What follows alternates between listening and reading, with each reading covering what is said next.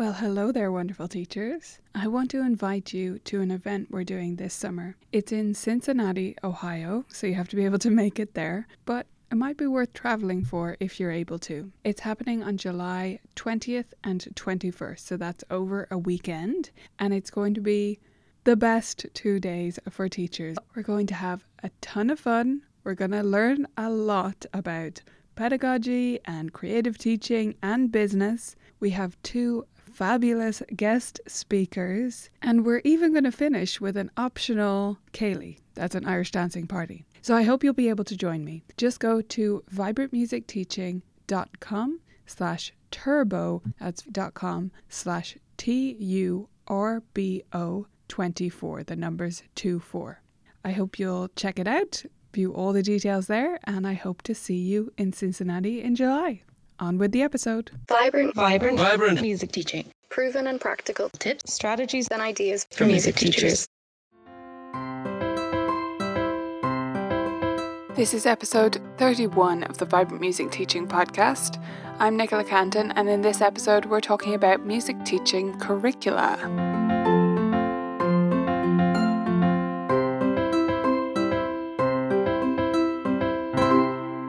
Welcome, beautiful teachers. So, today we're talking about creating a curriculum for your music teaching practice, why you might want to, and what I even mean by the word curriculum, because it's a bit of a vague word, perhaps that may be used for different things, but I do think it's the best one for what I want to describe here. So, when we think about curriculum for a particular subject, we're normally thinking about it in terms of school. School teachers might have a curriculum that they have to teach in year one, year two, whatever, during a student's schooling. They have standards that they are expected to achieve, and sometimes those are too rigid, and we won't get into that conversation. But there is something laid out that says this is what should be learned by this age, by that age, or by that level of schooling, or by that term. We don't have that as music teachers. And we often don't really think in this way either, do we? We don't have governing bodies. There's no one standing over us saying, your students must have learnt the C major scale before they reach their third year of study or before they reach age eight or anything, right? And I'm not saying that there should be. There shouldn't be anyone standing over saying those particular things. But one of the reasons we don't think in this way is that music is considered extracurricular. Okay, so parents are not expecting it either, are they? They're not expecting us to have a laid out step by step process for how we teach or for what we're teaching and what will be achieved by different levels. And yes, that can be a good thing. It's good to have some flexibility. But it's not good to just not know where you're going. Do you see the difference? There's no reason that this means we should just be winging it. We shouldn't just be flying by the seat of our pants. We can actually plan these things out and still be flexible. So that's what I want to talk about today. Even though we don't have someone standing over us saying, you must teach this, you must teach that, we can stand over ourselves a little bit and put some conscious thought into how we set the curriculum in our studio and what we want to teach our students and when. Because if you don't set this stuff, if you don't decide it consciously, something else is deciding it for you. You can't just not have one. All you have is a bad curriculum or an unintentional one. But maybe you're letting it be set by exams. I know that's true in a lot of countries, and I'll talk about that a bit more in a minute. Maybe the exam board is setting your curriculum. Maybe method books are. Maybe you run the whole way through a method book series and you follow that, and that's basically your curriculum. That's what's acting as your curriculum. Or maybe it's just pure chance. Maybe you hop from one book to the other, from one thing to another. You teach lead sheets when you feel like it, you teach scales when you feel like it, and there's no real rhyme or reason behind it.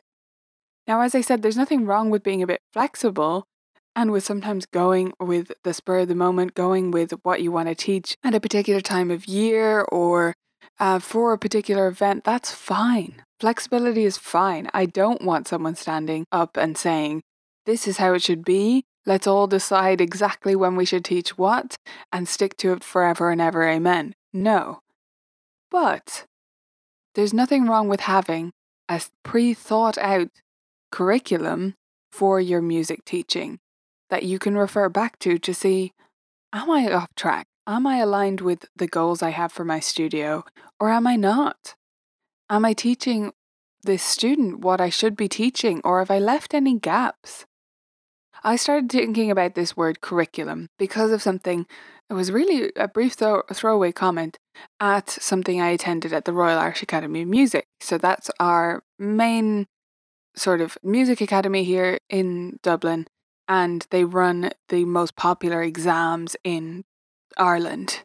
So we still have ABRSM, we have Trinity, but RIAM, the Royal Irish Academy, would be a little bit more popular. Okay? Anyway, so they run trainings for teachers, and I was at one of these events. I think it might have been one of their conferences that they run every year, which are fantastic. Anyway, so I was at one of these talks, and there was some question time. And a teacher asked, How do I incorporate pieces in between exams, and how do I motivate my students to learn them and parents to get on board with them as well, right? So they were asking for suggestions of in between exam stuff and what they should be teaching and how they motivate their student to do that. And the examiner, the one of the head examiners was there answering these questions and he said he explained a little bit and he gave her some suggestions and then he said we've said it before and, we'll, and I'll say it again the exam syllabus is not a curriculum. And that really stuck with me because he's so right. The exam syllabus is not a curriculum. The exam board itself is saying it's not a curriculum. But that is a big part of what is wrong with the way we treat exams in this country, in the UK, and in Australia, and I think to a certain extent in New Zealand as well. We've become so exam focused, and we talk about this exam focused or the exam express, Tim Topham calls it, where students are so stuck on the exam express that everything else goes out the window and we forget that we're supposed to be teaching them music. And this really sums it up to me. The exam syllabus is not a curriculum. We can't blame for the exams for that, and I never have. I like for my students to do exams sometimes. But exams are supposed to be an assessment, and they set a syllabus so that you know what to cover for that particular assessment so that your student is prepared for it. It's not meant to be a curriculum. They're not saying this is everything you should teach if they were, you know, the, the selection of scales students learn each year would make no sense. Students should be learning all the scales and then they review and make sure the particular scales for a particular grade are up to scratch in the way that the examiner wants to see them. But that's really where um, my scale levels, I'm getting a little bit off track here, but kind of ties into the th- same thing. I set up these scale levels a few years ago on the blog and they've been one of the most popular things there. And they're of course in the in the VMT library if you want to check them out there, members. The scale levels were me trying to take back control of scales because I had let it go that my students pretty much only did the scales that they needed for an exam when they needed them. And yes, I covered them a bit outside of that, but I didn't really have a plan for it. So the scale levels were a way to structure that to say, no, I want them to learn this full set. For example, level one is all the major scales, similar motion, contrary motion, and the arpeggios, one octave for the whole circle of fifths before, you know, hopefully before they get to grade one, certainly before they get to grade two, level. Now, my students not, might not be taking those exams, but just as a, as a guide. Anyway, so that's where the scale levels come from, and things like that. When you really step back and say, Am I just teaching to the exam? What you're asking is, am I treating the exam syllabus as my curriculum? That's what teaching to the exam is. You're teaching that as if it's the be all and end all. That's it. The syllabus is, is your teaching plan, but it's not. It shouldn't be. I don't think any exam board would tell you that it should. It's not supposed to be everything. You have to come up with your curriculum, and exams can be a part of that. And the syllabus will help guide you to when you're preparing specifically for that exam. Okay, so exams are an assessment, they're not everything we teach, and they're not our curriculum. We get to set our own. And our own curriculum should be based on our goals, what we want for our students, what types of students we have, what we want our studio to be and to represent. Is yours the creative studio? Is it the in depth theory studio? Is it the playing by ear studio? Is it the classical only studio? Is it the studio where all students learn the well tempered clavier? It, it doesn't matter what it is. I'm not telling you what it should be. And I will talk you through how you can find answers to these questions in next week's episode. But today, I just want you to think about this idea of curriculum, whether you have one, or rather, what your curriculum is now.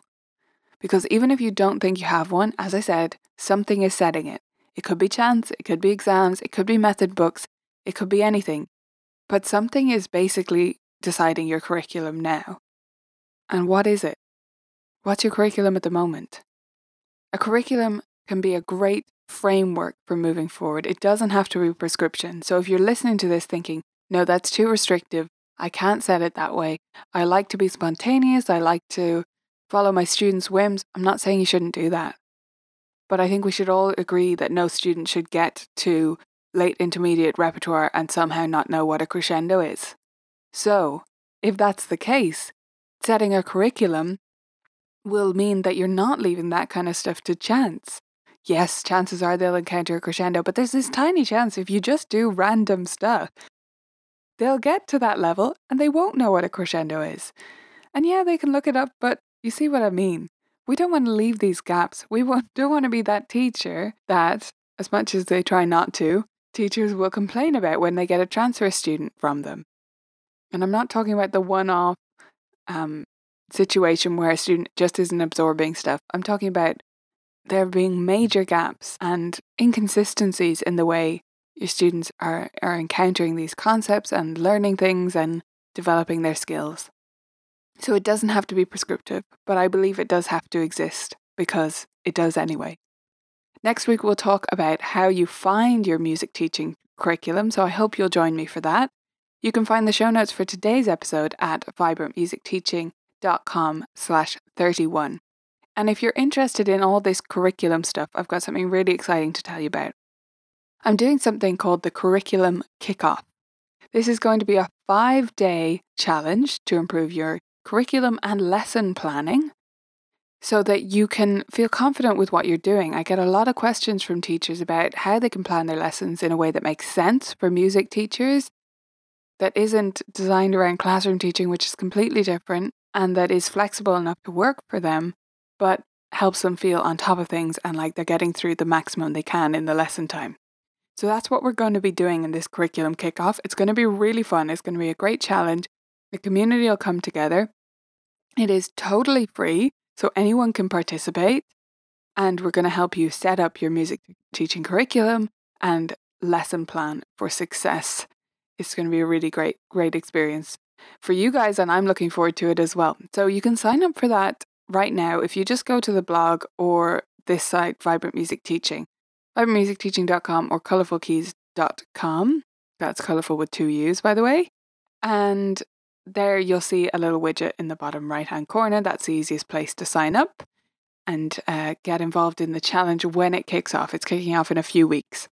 Last thing before I let you go is I wanted to let members know that Piano Power Booster 1, your music teaching curriculum, if you want to use it as that, is now available inside the library. This is a 40 week plan that will take you through oral work, rhythm work, theory, and improvisation, technique, all that kind of stuff. Everything but the pieces for 40 weeks. That's a whole year for most people, or maybe a year and then some for some of you, of including this stuff in your lessons in a way that is structured, thought out, a logical progression, and helps take some of the weight off your shoulders when it comes to lesson planning. So you can get that inside the video library, you can get the full course, or you can get the lesson plans as well in the printable library, whichever suits you better. That's available right now for you. That's it for this week. We'll talk about how you find your music teaching curriculum next week, and I'll see you then. If you're not a member and you like the sound of the Piano Power Booster 1, the 40 week plan that will take you through oral work, rhythm work, technique, and theory for a whole year of teaching, then you have to check out the Vibrant Music Teaching membership. This full course, as well as many others and tons of games and printables and fun stuff, is available inside. You can sign up today at vmt.ninja.